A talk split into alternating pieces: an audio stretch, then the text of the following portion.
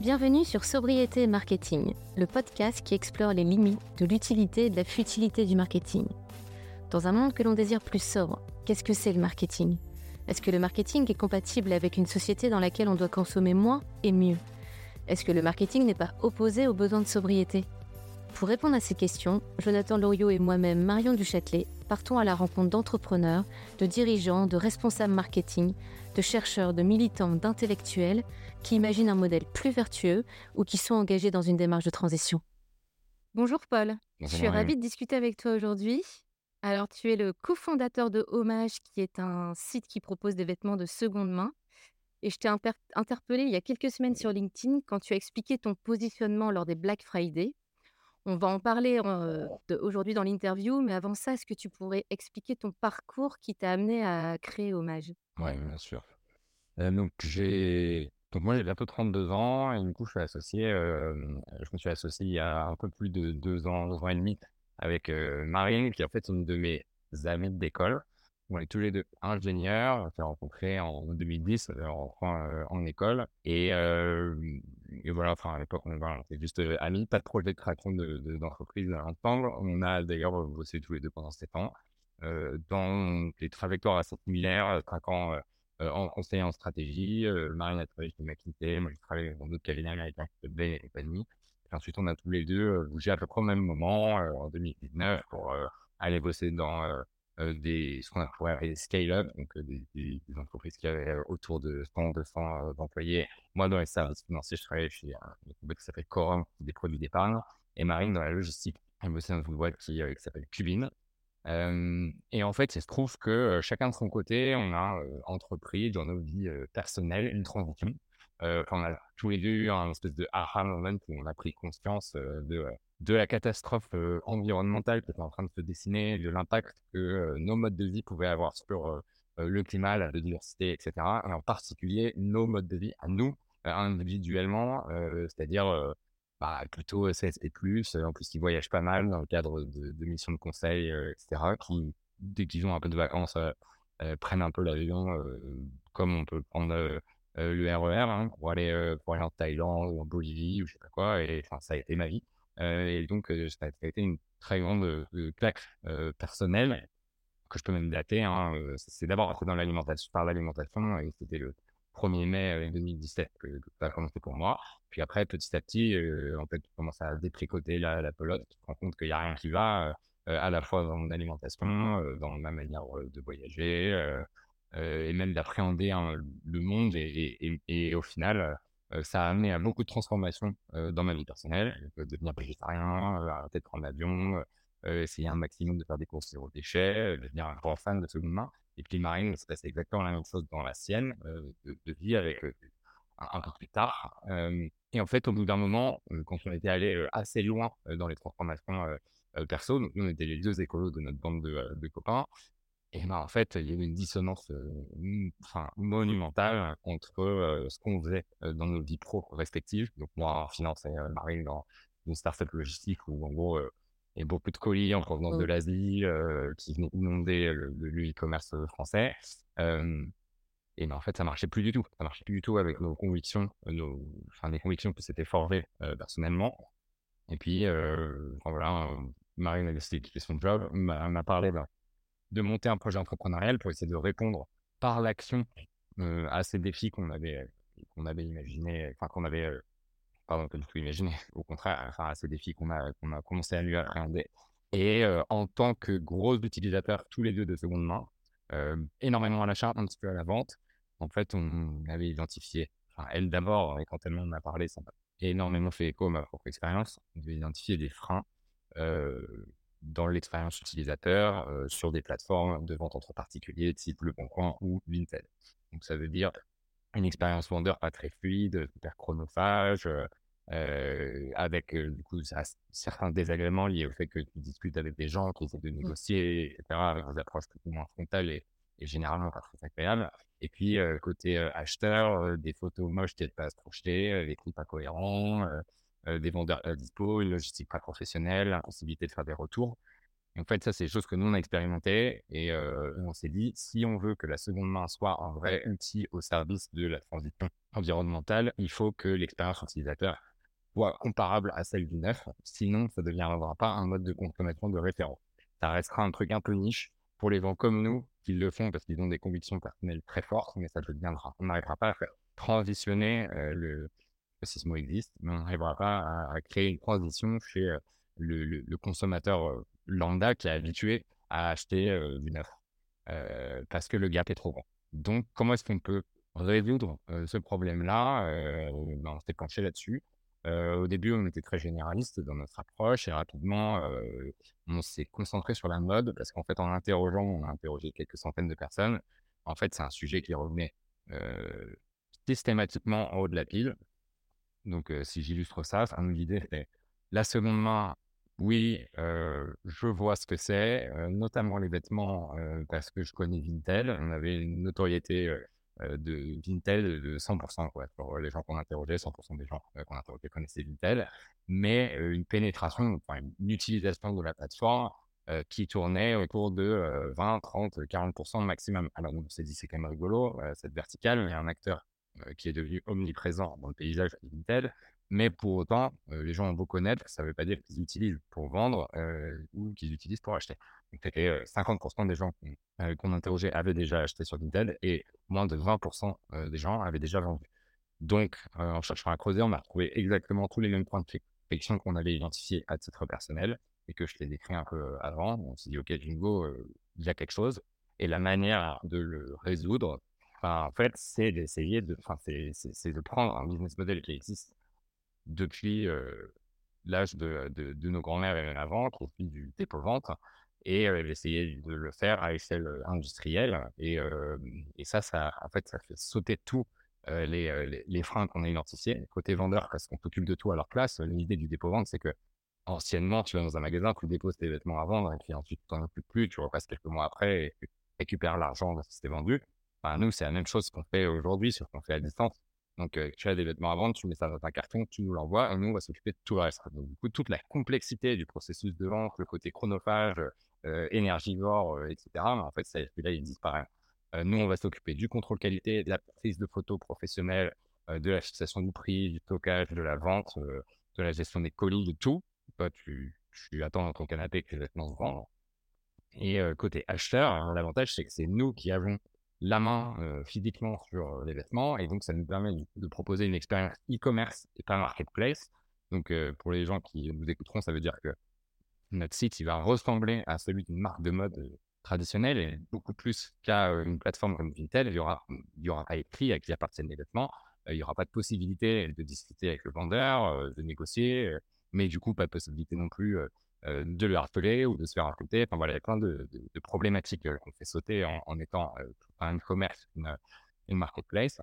Et puis ça nous permet aussi de rendre l'expérience beaucoup plus agréable et les vêtements beaucoup plus désirables. Ça veut dire des vêtements qui sont certifiés impeccables par nos équipes, des photos qui sont professionnelles, clean, harmonisées, des prix qui sont fixés par les algorithmes avec un, un maximum d'objectivité là-dedans, et un service client qui est réactif et une logistique professionnelle, a la possibilité de faire des retours.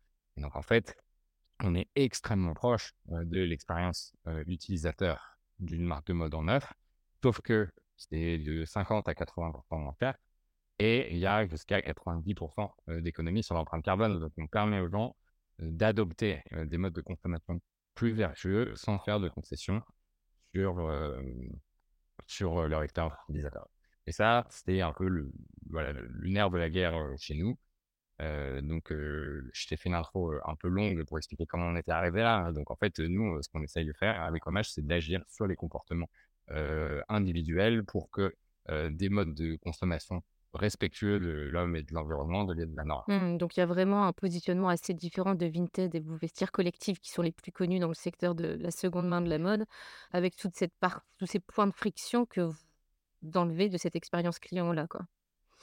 Ouais, il y a plusieurs différences. Si si je je prends deux minutes pour expliquer les différences par rapport à cette plateforme-là, elles sont de deux types. la différence principale, c'est au niveau du mmh. service que que nous, on va venir proposer. Donc, en gros, on va prendre une grosse partie de l'opérationnel sur nous, là où des plateformes de vente entre particuliers traditionnels comme Vinted ou le Cercle Collectif, ben, c'est en fait le vendeur qui doit faire l'effort de prendre en photo ses vêtements, publier l'annonce, renseigner la fiche produit, etc. Ça, c'est nous qui prenons du coup toute cette composante opérationnelle pour nous. Et du coup, on est aussi en mesure de certifier que le vêtement est impeccable à l'acheteur. Ça, c'est pareil, c'est quelque chose qui n'existe pas sur les, sur les plateformes de vente entre particuliers. Donc, le service qu'on vient proposer à la fois aux vendeurs et à l'acheteur est assez différent. Et ensuite, par rapport aux deux acteurs que tu as cités, qui effectivement font l'écrasante majorité du monde en France, ben, nous, on a un, positionnement en termes de gamme de produits qui, est, qui est complémentaire, à savoir que Vinted, aujourd'hui, malheureusement pour eux, mais du coup, c'est devenu un peu le dépotoir de la fast fashion mmh. et l'ultra fast fashion. les, les marques, si tu regardes les marques les plus représentées sur la plateforme, ça va être H&M, Zara, Shein. donc là, je te parle de, de, de, marques où il y a plusieurs dizaines de millions de vêtements en vente à un instant sur, la plateforme. Et de l'autre côté, tu as un vestiaire collectif qui a un positionnement assumé dans le luxe. avec un panier moyen à peu de 300 euros, des sacs qui sont vendus aux enchères à 20 000 euros, etc. c'est un positionnement complètement différent. Et nous, en fait, on vient combler un vide qu'on a identifié entre les deux qui est en gros des marques qu'on pourrait appeler, qu'on pourrait appeler premium. donc en fait, typiquement, ce qu'on va retrouver chez nous, ça va être du César, du Sandro, du Mage, du Pirlo. Voilà, mmh. c'est un, segment voilà, premium, mais avec des prix beaucoup plus abordables. ce qui permet du coup, c'est un segment qui est assez mal servi hein, par Vestirco, où c'est des vêtements qui sont pas assez chers, et du coup, c'est même pas rentable hein, pour cette plateforme, tellement la commission est dissuasive. Et c'est plus premium que le, vêtement que l'on peut trouver sur, sur hôtel. Et, c'est aligné avec l'expérience qu'on essaye de proposer. Sachant que les tarifs restent hyper abordables chez nous, que le prix moyen d'un vêtement, c'est trop. Ok. Écouté il y a quelques mois maintenant une interview de Maud Sarda, qui est la directrice de Label Emmaüs, qui disait que malheureusement en France, le réflexe du don se perdait. À mon avis, pas qu'en France d'ailleurs. Et qui a, qui a désormais un réflexe à revendre ses vêtements. Comment on fait pour ne pas faire de l'ombre à des organisations, à des assos comme Label Emmaüs ou même les friperies en règle générale? Ça, c'est une, ça, c'est une question qui est hyper intéressante, je trouve, qui est assez délicate parce que complexe et les réponses apportées typiquement par un contexte sont largement, enfin, pas satisfaisantes du tout parce que ils, commencent par, enfin, nier en fait leur implication dans la, déformation et la détérioration du flux entrant euh, de, vêtements qui arrivent euh, à, à et d'autres acteurs de l'économie sociale et solidaire. Moi, mon, point de vue là-dessus, j'essaie de faire assez succinct, pas toujours mon fort. on peut pas nier, on peut pas nier en fait ce que ce que Maud Sarda dénonce, parce que c'est juste la vérité. En fait, même quand on regarde euh, une question toute bête qu'on pourrait se poser, c'est est-ce que l'essor de la seconde main, qui est indéniable, a permis de faire diminuer les volumes de vêtements neufs qui sont produits, ce qui est censé être quand même le, rôle de cette marchandisation de la seconde main. En fait, ça, ça, ne s'est pas vérifié. du coup, le, quand on regarde une courbe, on voit un truc qui monte. le neuf a continué à produire de plus en plus. C'est un peu plus compliqué en 2023. Hein. Grosso modo, jusqu'à 2022, c'était pas la tendance. Et la seconde main, c'était juste additionné par-dessus avec, avec du coup une question qui est en fait, du coup, qu'est-ce qui s'est passé? Est-ce que les gens achètent plus de vêtements ou est-ce qu'on a marchandisé une partie de l'économie solidaire et donc l'économie du don? Et la réponse, c'est les deux. Il y a y a clairement une accélération dans le rythme de renouvellement de sa garde-robe et la seconde main y participe, notamment une plateforme comme Vinted qui ne prend pas de commission sur le vendeur, mais tu peux acheter et revendre très très vite en perdant très très peu d'argent qui permet de récupérer une cagnotte pour acheter très très vite. Donc ça participe à l'accélération qui avait été initiée par, par la fast fashion de, à la fin des années 90. Et le deuxième élément, c'est que évidemment les gens, en plus par les temps qui courent, avec une inflation galopante, etc., voient dans l'essor de ces plateformes une occasion de gagner de l'argent. là où les vêtements par le passé, ils auraient probablement mmh. donnés, soit une organisation comme Emmaüs, soit à travers l'église du coin, pas. Et donc, on se dit, je vais arrondir mes fins de mois. On, a même pas mal de témoignages de gens qui disent que, je sais pas, les grands, des grands-parents se sont mis à faire ça, c'est une retraite assez faible. Enfin, il y, a, des, y a des histoires pas très drôles en plus d'un point de vue social, mais qui reflètent un peu le, la situation actuelle et qui se répercute, et tout ça, ça se répercute évidemment sur un acteur comme, comme Emmaüs. Alors maintenant, si on prend un peu de, recul, le problème pour un, pour un Emmaüs, c'est pas tellement la quantité de vêtements qu'ils reçoivent, parce qu'il y a une quantité phénoménale de vêtements qui est mise sur le marché en France chaque année. 3 milliards de vêtements en 2022, donc ça correspond à peu près 50 vêtements par personne, ce qui est colossal. En fait, ce n'est pas, une histoire de quantité de vêtements. Il n'y a absolument pas de propriétarité vestimentaire en France. Tout le monde a de quoi s'habiller. D'ailleurs, on exporte une quantité astronomique de vêtements en état correct en Afrique parce qu'on ne sait plus comment les gérer. Mmh.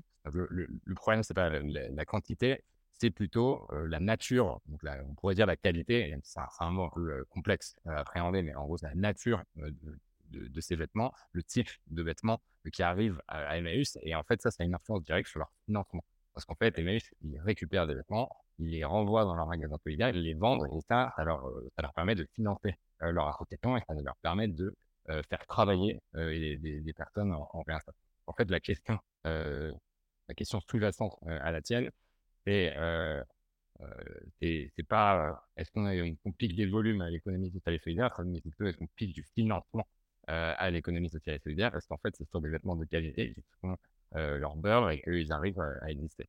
Et là, je pense que si on réfléchit, si on réfléchit à cette problématique par exemple du financement, il y a énormément de solutions que l'on peut trouver pour que les entreprises de la circularité contribuent, et d'ailleurs que les entreprises de la circularité, tout l'écosystème de la mode, que ce soit le, neuf comme la seconde main, arrive à contribuer financièrement à, faire vivre l'économie sociale et solidaire. Donc là, on, pourrait imaginer plein de dispositifs, notamment en sachant que tu as énormément d'acteurs du neuf qui sont qui n'importe quoi d'un point de vue social et environnemental, et ben, on pourrait les mettre à contribution pour financer l'économie sociale et solidaire il y a, il y a énormément de trucs qu'on peut imaginer. Coup, si j'essaye de résumer, oui, il y a, il y a un problème de l'essor de plateformes marchandes, dont Vinted, hein, qui, est, qui, est, la plus grosse, parce que ça empêche l'économie sociale et solidaire de se financer correctement. Il y a des moyens qu'on peut mettre, il y a probablement plein de moyens qu'on peut mettre en œuvre pour, du coup, imaginer d'autres moyens de financer l'économie sociale et solidaire. Et il y a un truc que la seconde main doit faire, c'est qu'elle doit s'assurer que elle joue son rôle, à savoir qu'elle fait diminuer le, nombre de vêtements neufs mis sur le marché chaque année. Donc aujourd'hui, il n'y a aucune de ces deux composantes qui est vérifiée, à savoir que la seconde main n'a pas joué son rôle de faire diminuer le nombre de vêtements neufs mis sur le marché chaque année. Et en plus, elle pique de l'argent à l'économie sociale et solidaire sans leur redonner par ailleurs. C'est un peu ces deux trucs-là qu'il faut résoudre. Et c'est vrai qu'on y réfléchit régulièrement chez Hommage, sans avoir la prétention d'avoir la solution mmh. miracle, mais, mais, en tout cas, c'est une, préoccupation qui nous donne. Désolé, c'était une réponse un peu longue, mais en vrai, c'est une problématique assez complexe. Oui, c'est assez complexe et ça doit, être aussi des sujets assez schizophréniques dans, dans, vos équipes. On peut parfois ressentir un peu de dissonance, on va dire, entre le métier qu'on fait au quotidien et cet aspect-là de la situation qui fait qu'on n'est pas à l'aise à l'idée de, de, de, faire de long d'une manière ou d'une autre à des belles organisations comme celle de la Belle Emmaüs. Et donc, je, disais en intro que. Oui, je disais en intro que je t'avais interpellé sur LinkedIn il y a quelques semaines quand tu as expliqué l'opération que vous avez mis en place lors des Black Friday avec hommage. L'opération s'appelle Dilemme Friday. Est-ce que tu peux nous expliquer comment vous est venue cette idée de l'opération et peut-être comment vous ressentez cette période-là, Black Friday, comment vous, vous êtes avec ça au sein de Mage? Du coup, tu parlais de cet aspect un peu schizophrénique juste avant sur la question de l'ESS. Ben, c'est, du coup, on est en plein là-dedans sur un autre volet et celui du, bah, du marketing responsable, de la promotion, etc. Donc, nous, c'est, on a eu beaucoup de discussions en interne au fil du temps. Hein. c'était du coup notre troisième Black Friday. C'est dommage. Alors, le premier, on était, on, était froid et il n'y avait pas grand-chose à faire. Mais, en tout cas, c'est la troisième fois qu'on se pose ces questions quand même. quand on est une marque engagée, on peut se dire bah, la réponse évidente à la question est-ce qu'on participe ou non au Black Friday, c'est non. Parce que quand on voit ce que c'est devenu en termes de frénésie consumériste, de manipulation du consommateur par des fausses réductions, etc. Mmh. il, y a, des trucs absolument absurde qui se passe quand on regarde, ne serait-ce que les études qu'a fait l'UFC Que Choisir, je crois demain, en 2018, on remarque que les, tous les prix ont augmenté de 20% pour afficher une, réduction de 22%, je sais pas quoi. Donc en gros, la, réduction moyenne est elle est inférieure à 10%, alors qu'il y a des moins 50, moins 60 je sais partout. On est clairement dans des techniques de marketing qui cherchent à faire consommer les gens. On voit les vidéos, notamment aux US, des gens qui se ruent dans les shopping malls, etc. Enfin, c'est, en fait, on a l'impression qu'on on réveille les instincts les plus noirs et bestiaux de, de, l'espèce humaine par des purs artifices du marketing. Donc, nous, c'est un truc qu'au début, en tout cas, on était extrêmement clair sur le fait qu'on voulait avoir rien à voir avec ça. Même, on voulait le combattre ouvertement. Donc, on a pu descendre dans la rue avec un caddie, plein de vêtements, tagués, micro-trottoirs, etc. Donc, ça, a été une première phase dans, notre, dans notre histoire avec le Black Friday. L'année dernière, on a fermé le site. ce jour-là, enfin, fermé le site. En tout cas, c'est impossible mmh d'acheter. Tout ce que pouvaient faire les gens, c'était d'ajouter les vêtements à leur wishlist. Et en, comme ça, ils y réfléchissaient à deux fois avant de revenir le lendemain et de l'acheter ou non. Donc ça, c'était une autre piste qu'on a explorée en voulant rendre la consommation plus consciente, ce qui est pas tellement le cas quand on rentre dans un magasin, on voit des moins 70% partout. Évidemment, on achète même des gens super engagés, etc. Enfin, dans un endroit où tout est en promo, d'un moment, tu finis par trouver quelque chose dont tu as vraiment besoin et où le prix t'attire. Enfin, c'est complètement humain. Donc, moi, je jette la pierre à personne là-dessus. mais en tout cas, on voulait essayer de faire réfléchir, ou en tout cas, forcer les gens à réfléchir. Et, et, ça avait, enfin voilà, ça, ça, avait eu un accueil assez positif. Et, cette année, du coup, on était toujours dans des questionnements assez importants. Donc, on avait des impératifs business de, de grossir parce que voilà, on, est une entreprise qui, qui se finance en levant des fonds auprès d'investisseurs professionnels. Donc, on, on, se doit du coup de grossir assez vite et d'employer cet argent le, mieux possible pour générer une croissance, une trajectoire de croissance pour mal. on a des impératifs pour notre prochaine levée de fonds qui sont de grossir vite. Et donc, si on veut grossir vite, mais il y a plein de techniques dans le marketing qui sont plus ou moins pernicieuses et qui permettent de le faire.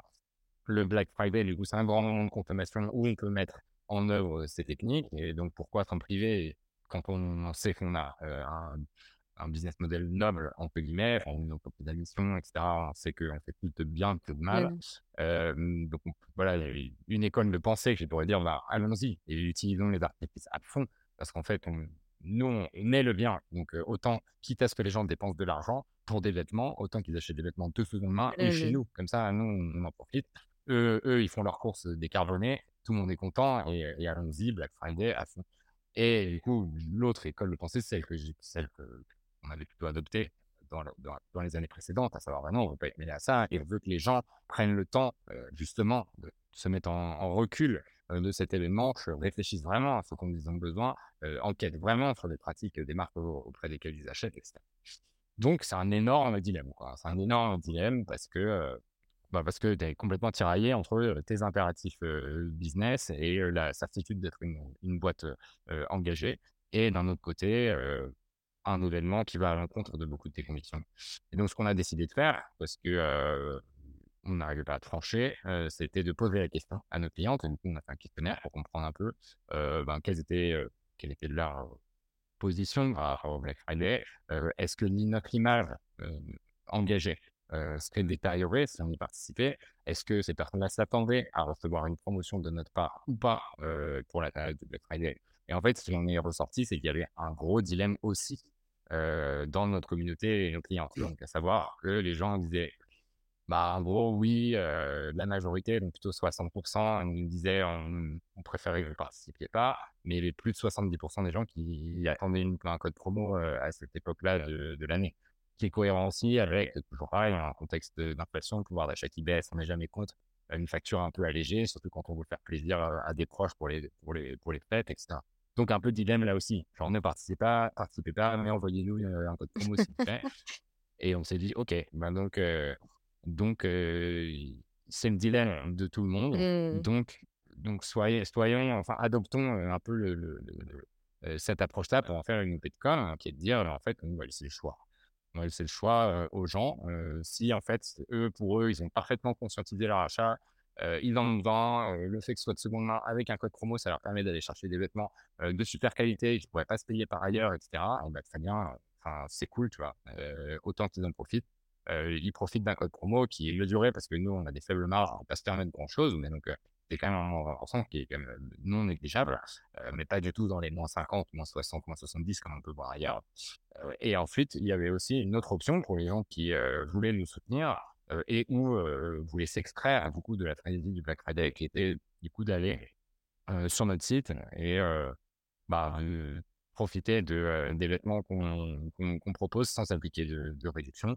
et en fait, on a, on a proposé une entrée une double entrée quoi, sur le site. Et donc, c'était je, profite d'une réduction ou je n'en profite pas. Et si on cliquait sur je profite d'une réduction, il y avait une pop-up avec le code. Et sinon, je ne profite pas. Et on arrivait sur notre catalogue classique avec les prix classiques. Et, voilà. Donc, c'était pas une réduction. Et vous expliquiez le, à côté du bouton j'en profite pas, vous expliquiez le pourquoi peut-être aussi expliquer que bah, vous pouvez pas, vous n'avez pas des marges de, malade mental, donc vous ne pouvez pas non plus faire des grosses réductions, et expliquer que il faut acheter aussi en conscience que ce qu'on a besoin et que vous luttez contre cette frénésie de, de fin d'année de beaucoup d'achats. Enfin, je veux dire, c'était les mots étaient là. on a, ouais, on a, on a effectivement l'application juste en dessous de la double entrée dans le, dans le site et, et, en haut de notre page de collection avec tout le catalogue.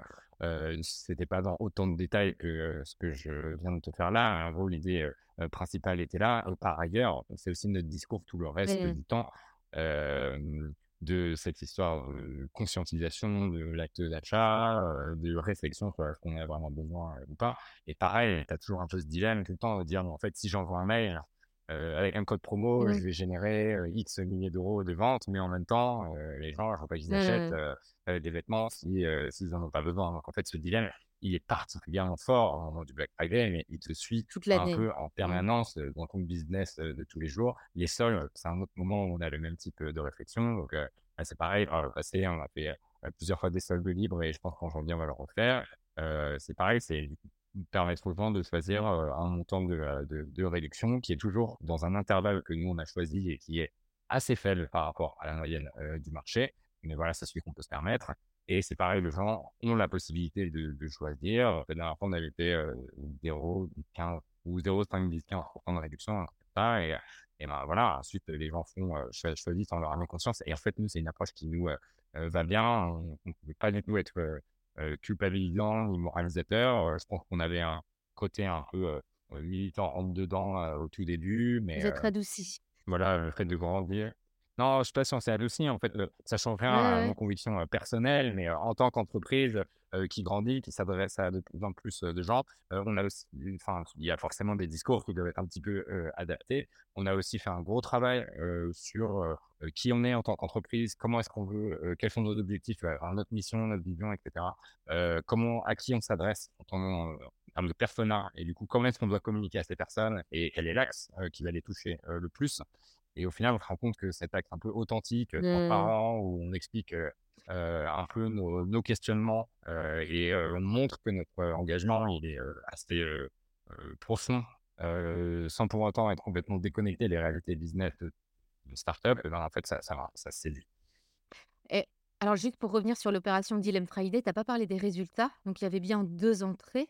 Mmh Finalement, est-ce que dans, au moment où ils passaient à l'achat, ils allaient bien. Enfin, il y avait autant de pourcentage de répartition qui allait sur le bouton promotionnel versus le bouton classique par rapport au, questionnaire que tu avais envoyé avant. avant? C'est un système de 60-40%. Ah ouais, c'est une bonne manière de le, de le, de remettre en perspective, parce que nous, on a, regardé les, résultats de manière assez statique. On comparait au solde libre euh, qu'on avait fait, où 80% des commandes avaient le code de réduction le plus mmh élevé. Donc, euh, qui était, euh, et les soldes libres, c'est quelque chose qui nous a été, c'est une inspiration qui vient de Will qui est du coup une marketplace qui vend des vêtements de, de marque éco-responsable. Et eux, ils nous avaient dit qu'ils nous avaient prévenu que 90% des gens allaient, prendre la réduction maximale. Et du coup, c'est, on a été, euh, du coup, c'était un pourcentage un peu plus faible, on était content. Et là, pour le euh, Dylan c'est 65% euh, des commandes j'extrais une toute petite partie des commandes où il y a d'autres codes qui ont été utilisés, des codes de Mmh bienvenue, des, des, gens qui n'avaient pas nécessairement vu l'opération. Mais sinon, sur, sur le reste, c'est 65% des, des commandes avec le code de réduction et 35% temps. D'accord. Donc, tu vois, au final, c'est les gens, c'est dans le questionnaire, c'était 70% des gens qui voulaient un code promo. au final, 65% qui l'ont utilisé. C'est pas forcément les mêmes gens, etc. Le, pourcentage, ça, donne ça. et je suis pas sûr que donc il y avait 60% des gens dans le questionnaire qui nous avaient dit qu'une participation au Black Friday nuirait à notre image de marque responsable. Et au final, avec l'approche qu'on a eue, je suis pas sûr du tout que ce soit ça qui se soit passé parce qu'on a eu des super retours, que ce soit lors de mes communications pour LinkedIn ou par mail ou, au service client sur la manière qu'on avait eu de traiter le sujet. Donc, au final, nous, on a jugé que c'était une réussite, même si tu as, les deux tiers des, des, clients et clientes qui ont, qui ont pris la réduction. En fait, on trouve que c'est vraiment. Non, mais le, le, le, truc c'est que déjà de savoir que cette schizophrénie est aussi chez votre cible, et que en fait, je pense qu'il n'y a pas de bonne réponse. Tu vois, on peut avoir un côté un peu radical qui dit nous on fait pas de pub parce qu'on veut, on veut pas, et elle est louable hein, cette raison-là, mais on peut aussi avoir une réponse plus mesurée qui dit que bah, il faut laisser le temps à tout le monde de transiter quelque part. Je pense qu'au lieu de transitionner, c'était transiter. Tout à l'heure, tu ici. Ouais. Peu importe. mais voilà, laisser le, temps à tout le monde. Mais moi, ce que je trouve important, et tu l'as un petit peu dit là, juste avant quand tu as parlé, c'est surtout d'expliquer pourquoi vous proposez le choix, pourquoi les gens ont le choix. Et en proposant, en expliquant, en argumentant, bah, ça participe à la conscientisation des, de votre cible, tu vois. Donc là, vous, vous, jouez quand même un super rôle. Et du coup, ça fait partie de d'une de mes autres questions. C'est tu disais que tu avais fait un travail de, de votre vision de vos valeurs, de votre positionnement de marque et de vos engagements, j'imagine. Euh, comment vous faites pour mmh communiquer sur vos engagements? Comment on démontre toujours cette légitimité euh, auprès de sa communauté? Alors déjà, il y, a un premier aspect qui va répondre directement à ta question, mais il y a un premier aspect qui est comment on le gère en interne, parce qu'au final, la première étape pour nous, pour que ce soit cohérent en externe, c'est que ça soit vraiment en interne. Donc, nous, typiquement, on est, une, entreprise à mission depuis début 2022, donc quelques mois après avoir démarré le, projet. on a du coup un certain nombre d'objectifs extra-financiers qui sont vachement tournés autour de l'environnement. et on a, et c'est inclus en fait dans nos OKR, donc la manière qu'on a, la méthodologie qu'on a pour piloter les objectifs et les résultats de, la boîte. Donc ça nous oblige déjà, déjà à être parfaitement alignés en interne sur bah, l'impact qu'on veut avoir, comment ça se traduit dans le quotidien de notre business, mmh. comment on veut prendre la parole sur ces sujets, etc. Et ça du coup influe sur les roadmaps, notamment la roadmap marketing, mais pas que, parce que voilà, parce que c'est, on a ce plan d'action pour, pour, notre chantier entreprise à mission qui, du coup, a une influence directe sur, les items qu'on met ou non dans, la, dans la roadmap marketing. donc, ça, c'est un premier, élément en interne. Et du coup, en externe, comment ça se traduit? Ben, Alors, déjà, ça se traduit au quotidien dans notre manière de produire du contenu.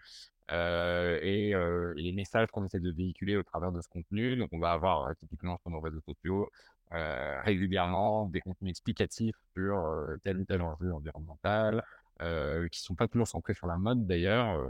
L'idée, c'est d'essayer d'être un peu large et je pense que les préoccupations de la communauté dépassent largement la mmh. mode. Donc, on essaye de toucher à, d'autres sujets en, toute humilité. Ça passe aussi par des collaborations qu'on va faire avec d'autres marques. Ben, on va toujours aller vers des marques qui partagent nos valeurs et qui ont un certain nombre d'engagements sur, sur ces ça va passer par des prises de parole, bah, notamment les miennes et celles de mon associé Marine sur LinkedIn. Donc là, évidemment, c'est un autre nom, mais, mais on parle toujours un peu au nom d'hommage sur des thématiques assez larges, propres à la mode, à l'environnement, à l'écologie de, de, manière générale, au, de manière générale, au mode de consommation, de comment nous on a changé, comment est-ce que d'autres gens peuvent changer, etc. ensuite. Et, et alors, tu disais que vous étiez une entreprise à mission et du coup, vous, dedans, vous avez des missions qui sont autres qu'économiques. c'est quoi les, vos autres missions qui mmh. sont écrites dans, cette, dans ces statuts? J'imagine que c'est écrit dans vos statuts. Ouais, c'est écrit dans nos statuts. donc, du coup, on a une, on a une raison d'être. et du coup, l'espèce de mission, on a une raison d'être qui chez Hommage, c'est changer les comportements pour que notre monde reste vivable. C'est une mission volontairement assez large, hein, sauf que nous, on l'exécute dans, dans, le secteur de la mode. Et du coup, on a cinq objectifs stratégiques qui, viennent en, qui viennent illustrer cette, cette raison d'être. le premier, c'est proposer un service rendant toujours plus accessible les comportements individuels respectueux de l'homme et de l'environnement. Donc, en gros, ça, c'est ça, c'est ce que c'est notre business, mmh. quoi. Ce qu'on fait au quotidien, ce que je te disais au début. L'idée, c'est que consommer la mode de manière responsable, enfin, la plus responsable possible, c'est la seconde main, parce que tu économises. Enfin, il y aura très peu d'impact social, voire même l'impact social est positif, parce que nous, on fait travailler des gens en France et sur des jobs non délocalisables. Et l'impact environnemental est ultra, ultra réduit. Donc, c'est le comportement le, le, plus respectueux. mais l'idée pour nous, c'est de le rendre le plus accessible possible. Donc ça, ça, se, traduit vraiment dans, cette, dans cet objectif numéro un. On a un objectif numéro deux qui est autour de la, de la, de la manière dont on communique, donc, qui est promouvoir les modes de consommation responsables en évitant leur potentiel dérive. Donc là, ça fait évidemment écho à ce qu'on se disait au début avec bah, le fait que la seconde main n'a pas encore remplacé des vrais volumes du neuf et qu'en plus, ça peut mettre à mal les finances de l'économie sociale et solidaire. c'est typiquement des dérives que nous, on veut éviter et ça inscrit bah, voilà, dans nos statuts. On veut promouvoir la seconde main, mais sans pour autant promouvoir ces dérives. Et un troisième aspect qui est plus, un troisième objectif qui est plus communautaire, donc fédérer et animer une communauté engagée et inspirante. Donc là, l'idée, c'est bah, comment on veut faire changer des comportements individuels. Il n'y a rien de mieux qu'une communauté un peu mmh. vibrante de gens qui qui, qui partagent ces valeurs et qui arrivent à les, à les diffuser bien plus que si nous on fait comme tout l'heure d'attendre de faire. Hein. Il y a un quatrième objectif qui est. non, non, vas-y, je te, je, te, je te, laisse finir. Ah, il y en a cinq, quatre. le quatrième, c'est encourager le changement en visant l'exemplarité dans l'ensemble des activités et processus internes de la société. Donc, pour le coup, là, c'est un peu une réflexion en introspection en se disant qu'est-ce qu'on peut mieux faire nous? tu vois, je vais te donner un exemple tout bête, mais tu vois, nos, si je prends nos emballages, donc ceux dans quoi les vêtements sont emballés quand ils partent chez, chez les clientes, en fait, on utilise des cartons réemployés. Donc, on bosse avec des entreprises de l'ESS, donc notamment Carton Point, qui est notre fournisseur principal. Donc, eux, ils récupèrent des cartons qui vont être, jetés par les marques parce qu'elles vont faire un rebranding, parce qu'elles vont arrêter une gamme, du coup, il y a telle taille de carton qui ne convient plus, etc. Bah, nous, du coup, on récupère ces cartons-là, c'est avantageux en termes de prix, et puis surtout, ça nous évite d'acheter du carton neuf. Donc, tous nos colis, bah, là, tu vois, par exemple, on a en ce moment un gros, un gros batch de, cartons de la marque Aesop, de cosmétiques bah voilà, tous nos colis ils sont emballés dans des cartons euh. On a eu parfois des, des châteaux euh, de vin, des trucs comme ça. Mais en fait, ça fait partie aussi euh, de, nous, notre exemplarité. Il n'y a pas de superflu dans les colis, il n'y a pas de papier de soie, trucs comme ça, des choses qui, qui, sont là juste pour que ça fasse joli et qu'à la fin, qui font finir comme des mmh. déchets. Donc, on a pu nous le reprocher, mais en tout cas, enfin, clairement, il y a des gens qui ont pu nous le reprocher, notamment sur une différence avec le neuf. Mais nous, on est droit dans nos baskets. Là, on se dit, bah, en fait, si on veut prôner un peu de sobriété, euh, dans les usages euh, et dans les modes de consommation, il faut qu'on soit euh, en, en, premier lieu. ce qui est cool, c'est que, enfin, je trouve ce qui est pratique avec l'entreprise à mission, c'est que ça force à définir des missions qui sont autres économiques et après ça drive tous les choix, que ça soit financier, opération, marketing.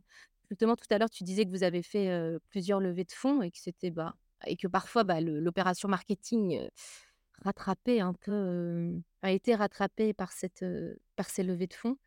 Comment ça marche dans votre tête, ce ah, triptyque entre bah, les investisseurs, les missions, qui sont autres qu'économiques, et quelque part peut-être des pressions internes? Est-ce que vous êtes tous alignés en interne dans vos équipes en disant ouais. on y va à fond Ou est-ce qu'il y en a qui disent attention, la trésor est, pas en forme, on a des objectifs d'investisseurs Voilà, comment ce triptyque se passe?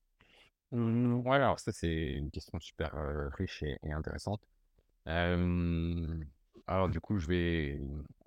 Les, les côté investisseur, on a pour l'instant la chance d'avoir des, investisseurs qui, comprennent ce qu'on veut faire et comprennent que notre moteur en tant qu'entrepreneur et entrepreneuse pour Marine, c'est l'engagement environnemental et que du coup, pas nous mettre des bâtons dans les roues de ce point de vue-là, parce que sinon, nous, on perd un peu la, flamme qui nous, qui nous anime. Quoi, donc, ça, c'est, ça, c'est compris. pour l'instant, on n'a pas de fonds d'investissement bien structuré au capital. C'est beaucoup de business angels, family office et des, et des particuliers de la communauté. Donc, il y a aussi un peu moins de Mmh. pression, je dirais, que tu vois, chez un acteur bien structuré qui a l'habitude de suivre des boîtes avec du coup une gouvernance un peu musclée, etc. nous, on a plus les, les mains libres, on est plus dans quelque chose qui, est formalisé dans, dans, dans, les statuts, etc., mais qui, dans les faits, est plutôt informel dans nos relations avec les, les, les, investisseurs. Donc, pour l'instant, ça se passe super bien de ce point de vue-là. le, le, le, deuxième aspect, c'est qu'on a quand même l'immense chance d'avoir un business model qui est vertueux par nature. Donc, on n'a pas à se poser des mmh. Questions du type, enfin, tu vois, j'en sais rien, si je fabriquais des téléphones, des smartphones neufs, et ben, si d'un côté, je suis entreprise à mission, donc je dois faire des trucs pour grinifier mon, activité, mais qu'en fait, cette activité, elle est foncièrement assez polluante et que si je veux grossir, eh ben, il faut que je pollue beaucoup plus. Bah, en fait, là, c'est horrible. Je pense que la, dissonance, elle est ingérable pour un, dirigeant qui est réellement motivé par la question environnementale. Nous, si on grossit, a priori, sachant qu'on a mis un certain nombre de garde-fous pour pas faire comme Vinted, donc on, met des garde-fous pour empêcher l'accélération de la de la surconsommation. On communique de manière assez forte et fréquente sur bah, tout ce qu'on disait sur l'approche consciente de la consommation, etc., etc. Donc, on met un certain nombre de garde-fous pour pas faire un Vinted. Donc, si on grossit beaucoup, normalement, on fait du bien. Mmh. Donc, en fait, on peut se poser la question. Euh, en fait, du coup, on peut se dire au quotidien, qu'est-ce qu'on, enfin, peut être le nez dans le bidon en disant comment on fait pour faire grossir hommage euh, le plus vite possible parce que on a un business model qui est plutôt vertueux. On a mis un certain nombre de garde-fous en place. On a ce, ce, ce projet entreprise d'émission et les objectifs qui diffusent dans nos roadmaps.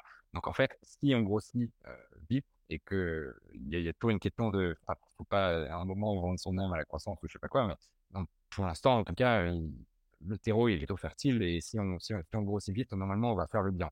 Donc c'est pas comme, euh, voilà, c'est pas comme plein d'entreprises qui ont un business model un peu véreux euh, du point de vue environnemental et qui doivent le transformer en profondeur. Nous, il est plutôt, euh, il est plutôt vertueux par rapport. Et après, ton dernier point, c'était au sein de l'équipe.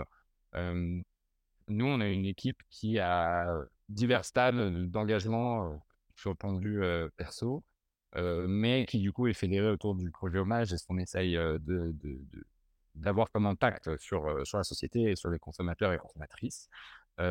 Jusqu'à maintenant, on n'a jamais rencontré de blocage particulier, mais parce qu'on applique les mêmes principes en intérieur qu'à l'extérieur, à savoir beaucoup d'échanges, beaucoup de transparence, à la fois sur les impératifs business et autres, mais aussi sur bah, le, ce que ça a comme implication sur l'éthique, sur nos engagements, etc. Donc le débat est plutôt sain. on arrive à des conclusions qui embarquent tout le monde. Et puis, mmh. tu vois, encore une fois, a personne en interne, il a personne en interne qui doute de notre engagement sincère. Donc, donc ça se passe, ça se passe plutôt bien. Donc la, recette qu'on applique en externe, aussi en interne, inversement, et, et voilà, c'est un truc qui, marche bien pour nous. Donc, pas vraiment de, sujet. Les personnes les plus tiraillées dans cette boîte, c'est Marine et moi. parce que parce que c'est en tant que fondateur, dirigeant, as tout le temps l'impression qu'on ne fait pas assez, qu'il faudrait aller plus vite, qu'il faudrait aller plus fort. Et c'est là où la tentation, elle est grande de, bah, de faire n'importe quoi parce que les autres, ils le font bien, alors pourquoi pas moi? Parce que comme ça, ça me permettra d'aller plus vite, etc. Donc, c'est le tiraillement, je pense qu'il est plus fort, euh, plus fort chez nous que, que, que chez d'autres. Mais comme on sait pourquoi on se lève le matin, on sait pourquoi on a créé cette boîte, et ben, on tient le coup euh, sans problème. Cool. justement, j'allais, te poser la question euh, autre que, va dire, marketing, ces problèmes de, enfin, ces problèmes de solde, de Black Friday, de, bref, de pression. C'est quoi vos autres prises de tête qui font débat entre vous? Il y a plein de trucs qui font. Il y, a beaucoup de choses qui font débat du coup, je sais pas exactement quel angle tu veux que je prenne dans la, dans la réponse, mais tu vois, on a, on a beaucoup de, de débats sur, bah, tu vois, sur notre service. alors, je vais te donner un exemple, mais si tu veux qu'on reste sur les questions de, de, type des questionnements éthiques, etc., on a eu beaucoup de débats en interne sur quelle marque on accepte mmh. chez Homad mmh. en seconde main et quelle marque on refuse. et ça, c'est des questions sur lesquelles on nous on nous interpelle souvent sur les réseaux sociaux en disant bah, vous me dites que vous êtes une boîte engagée et pourtant vous vendez du Zara sur votre site. Tu vois. ce qui est une question. et, les Zara cristallise beaucoup de tension. En fait, les Zara, c'est la marque plancher qu'on accepte chez nous. C'est-à-dire que H&M n'est pas accepté, Zara est accepté. Et, et, du coup, ça cristallise pas mal voilà, cette tension sur, sur le côté éco-responsable des marques. et pourquoi nous, on, on, les accepte alors qu'on dit être une boîte engagée bah, En fait, c'est pas vraiment ça la question. C'est-à-dire que si on devait filtrer les marques sur leur engagement à l'entrée, on vendrait plus grand chose parce que Sandro, Claudie Pirlo, Mage, c'est les mêmes. Enfin, des, boîtes qui font bosser des Ouïghours. Bah, voilà, c'est juste les mêmes avec une image de marque différente, quelques matières toujours pleines de plastique mais qui sont un peu plus nobles par moment. et les pratiques sont pas vraiment vertueuses. Donc, en fait, si on devait se restreindre à, à Loom, mmh. Patagonia et Asphalt, bah, en fait, on, on vendrait 1000 vêtements au lieu de 45 000 euh, et, euh, et, on n'existerait pas. Et donc, en fait, nous, notre mission, bah, c'est pas ça. Hein. Notre mission, c'est justement, vu que ces vêtements ont été produits dans des mauvaises conditions, à l'autre bout du monde, etc., il faut surtout euh, qu'ils finissent pas dans une décharge en Afrique ou au Chili, alors qu'ils sont en, parfait état d'être reportés pendant encore un, deux, cinq ans. et notre objectif premier, c'est d'essayer d'en remettre un maximum en mmh. circulation pour éviter que les gens ils retournent chez Zara ou autre acheter des, des vêtements neufs. Et, et, voilà, ça, c'est pour ça que nous, on accepte tout type de vêtements. La seule contrainte qu'on a, c'est celle de la rentabilité opérationnelle. Et le problème avec beaucoup de marques aujourd'hui d'ultra fast fashion et de certaines marques de fast, fashion type H&M ou, ou, autre. Donc là, l'exemple ultime, c'est Shein, mmh. évidemment, mais Primark, etc. C'est tous les marques qu'on met dans le même sac. En fait, leurs vêtements, ils coûtent tellement peu cher en neuf en seconde main, je, te donne un exemple, un jean vendu 10 euros sur Chine, en seconde main, il est peut-être 4 euros, tu vois, même s'il est en parfait état, parce que c'est ça le distinct que les gens euh, attendent en seconde main. Et nous, un vêtement qu'on vend 4 euros, même si on prend 100% de commission, donc ça veut dire que le propriétaire, on lui reverse rien du tout, et bien en fait, on perd de l'argent sur, euh, sur une vente comme ça. Parce que nous, il y a des humains, euh, parce que tu vois, on paye l'étiquette de transport pour le vendeur qui nous envoie les colis. Puis il y a des gens en France, donc c'est pas des gens en mmh. Bangladesh, hein, c'est des gens en France qui récupèrent le colis, qui font un contrôle qualité, qui prennent des jolies photos. ensuite, les photos, on va les retoucher, on leur fixe un prix. Il y a une équipe tech qui travaille sur les algorithmes de prix, etc. Il y a un coût d'entrepôt, il y a un coût de préparation de commande, etc. Donc en fait, si tu récupères 4 euros sur une vente, ben, en fait, tu perds de l'argent. Et nous, du coup, on ne peut pas construire, on peut pas essayer de construire une boîte qui a un vrai impact, qui qui grandit fort et vite, etc., avec des, une équation économique qui tient Donc, c'est la raison pour laquelle on refuse, on refuse des marques d'ultra fast fashion parce que juste les prix moyens sont trop faibles. Nous, on ne peut pas gagner d'argent là-dessus. Mais après, à partir du moment où c'est OK pour nous de toucher ce vêtement et d'avoir toutes ces opérations manuelles sur le vêtement, et ben derrière, on prend. Parce que l'idée, c'est de donner une chance à ces vêtements d'exister, de trouver une nouvelle vie chez un ou une nouvelle propriétaire et que cette personne achète chez nous. Ouais, donc il y a toujours une. C'est un gros débat. Ouais, je comprends, mais c'est intéressant parce que j'imagine que les commentaires en plus font relancer le débat en interne. Mais ce qui est important, c'est de garder vous en tant que mmh dirigeant votre cap, qui est de, bah, on a cet objectif-là de faire recirculer les fringues quelles qu'elles soient, avec une autre contrainte qui est la rentabilité. Donc les deux mis ensemble font que en dessous de Zara, on peut pas, on peut pas mettre en ligne ces vêtements-là. Mais c'est intéressant et du coup, j'imagine, enfin on en revient toujours au même, en fait. C'est dans la communication, même dans les réponses sur les interpellations sur les réseaux sociaux, c'est comment on explique et on démontre sur les réseaux sociaux pourquoi on fait les choses. En fait, vu qu'on est dans des autres façons de consommer, il faut aussi qu'on ex... il y a beaucoup plus d'explications à fournir qu'une boîte, on va dire traditionnelle classique.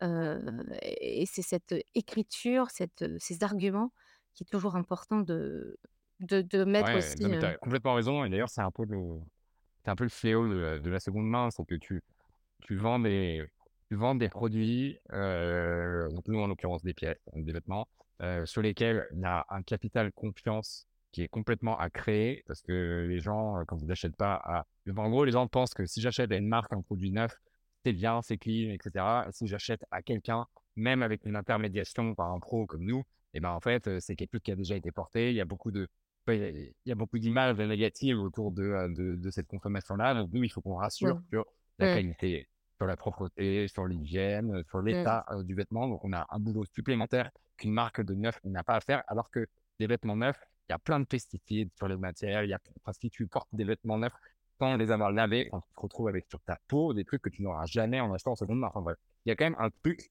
dans l'esprit des gens qui est le neuf, c'est propre, le, la seconde main, c'est un peu sale, c'est un peu machin. Donc, il y a un truc à déconstruire et ça, ça passe par beaucoup de communication. Donc, beaucoup d'efforts de notre part, sachant qu'en plus, on a un business qui est compliqué à gérer parce que euh, les prix sont faibles. Les gens s'attendent en seconde main à payer au moins deux fois moins cher, plutôt moins 60, moins 70 par rapport au neuf, même si la pièce est en parfait état. Comme tu vois, c'est complètement contestable d'un point de vue Mmh. théorique. Tu dis, si moi, en tant que professionnel, je suis capable de t'attester que cette pièce est dans le même état que le neuf, ah, on pourrait, tu pourrais la payer, je sais pas, 80, 90% du prix neuf, puisque c'est la même pièce.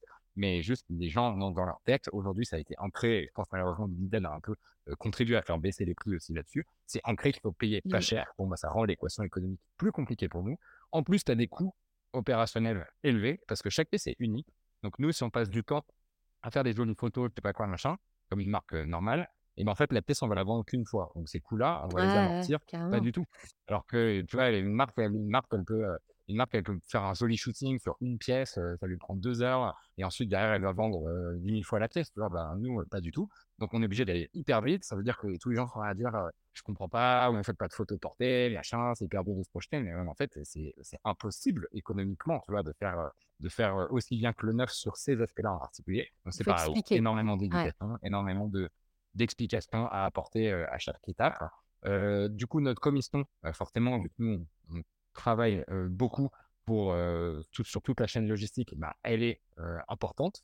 Bah, c'est pareil, il faut expliquer parce que Vinted est arrivé avec un modèle qui n'a jamais montré qu'il était capable de gagner d'argent, mais il est arrivé avec un modèle où c'est 0% de commission sur le vendeur. Nous, on arrive avec un commissionnement qui est dégressif, mais qui est de l'ordre de 50%, euh, parce qu'on réalise beaucoup d'opérations à la place du vendeur. Il faut tout ça expliquer parce que les gens euh, que- comprennent pas. Donc, euh, on est en, en permanence en train de d'expliquer euh, ben déjà pourquoi euh, notre business model est voilà, compliqué, pourquoi on a fait ces choix, pourquoi euh, au niveau de notre engagement euh, environnemental et social, on a fait tel et tel choix. On est dans l'explication permanente. Donc, évidemment, le pouvoir des mots dans un business comme le nôtre, il est euh, extrêmement Ouais, ça me fait penser à un article qui a écrit il y a pas longtemps un de mes associés qui est de les entreprises à impact sont toujours obligées de démontrer sa légitimité. Toujours démontrer, démontrer. Euh, merci Paul. Je vais finir par une dernière question parce que je pourrais encore en parler pendant des heures, mais sinon ça va être trop long. Est-ce que tu peux me donner deux noms d'organisations Ouais. qui t'inspirent dans leur démarche? Euh... Ah, j'avais vu cette euh, question, mais j'ai complètement oublié de de préparer ma réponse. Du coup, ça va être assez spontané. Euh, ça va être assez spontané. Euh, je, je vais parler forcément de, de la marque de vêtements euh, Ouais. Loom euh, et de euh, ses cofondateurs Pia et Guillaume qu'on connaît et que et donc pour le coup on admire vraiment l'engagement, le côté militant qui est clairement assumé, les choix qu'ils ont fait pour leur marque, ils ont eu la possibilité de grandir sans faire de pub, en étant extrêmement droit dans leur Mm. basket dans toutes les décisions qu'ils ont prises. Ils ont une communication qui est aussi super transparente. Ils ont pu faire des erreurs par le passé, c'est 100% Mm. assumé. Euh, ils ont une page que, que vous pouvez aller voir sur, euh, euh, que, que tout le monde peut aller voir sur leur site, euh, qui explique les limites de la marque. Et donc, nous, on aimerait s'inspirer. Est en, en- en projet chez nous aussi, une page comme ça, en disant, bah, voilà tous les endroits où on aimerait progresser encore. Tu vois, nous, je sais qu'il y a plein de trucs à la con qu'on achète à l'entrepôt, etc., sur Amazon, parce que ça va plus Mm. vite. et ça, on peut trouver des trucs comme ça. Enfin, c'est typiquement des trucs sur lesquels on, on voudrait communiquer plus. Et eux, c'est vraiment le faire relance sur, sur, sur ces aspects, sur ces aspects-là. Et vraiment, on les admire beaucoup. On est, on, on- les aime bien. On est membres du même euh, collectif en mode climat qui, euh, qui euh, cherche à changer les lois alors que la mode réduit son empreinte carbone et c'est lui qui est à l'origine de tout ça. Donc, donc ouais, beaucoup de respect, beaucoup d'admiration pour euh, et une autre organisation qui euh, m'inspire euh, en soi, il y en a pas mal. Je pourrais citer, je pourrais citer Team for the Planet parce que ce qu'ils arrivent à faire en termes de communauté, euh, de rassemblement de, de gens autour de, de thématiques qui sont pas évidentes dans l'opinion publique, c'est quand même assez, c'est quand même assez fort. Euh, je pourrais citer le média Bon Pop, euh, qui fait énormément aussi, que nous, on, suit beaucoup. En fait, on a un truc chez Omal, toutes les deux semaines, on a euh, un petit déj euh, à thème qui s'appelle un Green Breakfast, il y a quelqu'un de l'équipe qui présente une, une thématique environnementale au reste de, l'équipe. Et je sais que Bon Pop, ça va être Bon Pote et les émissions sur le front du groupe Clément, c'est une grande source d'inspiration. C'est des médias qui, qui arrivent à mettre sur le devant de la scène ces questions euh, euh, environnementales sont hyper, hyper importantes. Euh, ouais, il y a plein de choses, plein. en vrai, il y a plein d'organisations Cool. Bah, je te remercie beaucoup et puis bah, je te souhaite une, une, Euh, une bonne merci journée. à toi. Salut.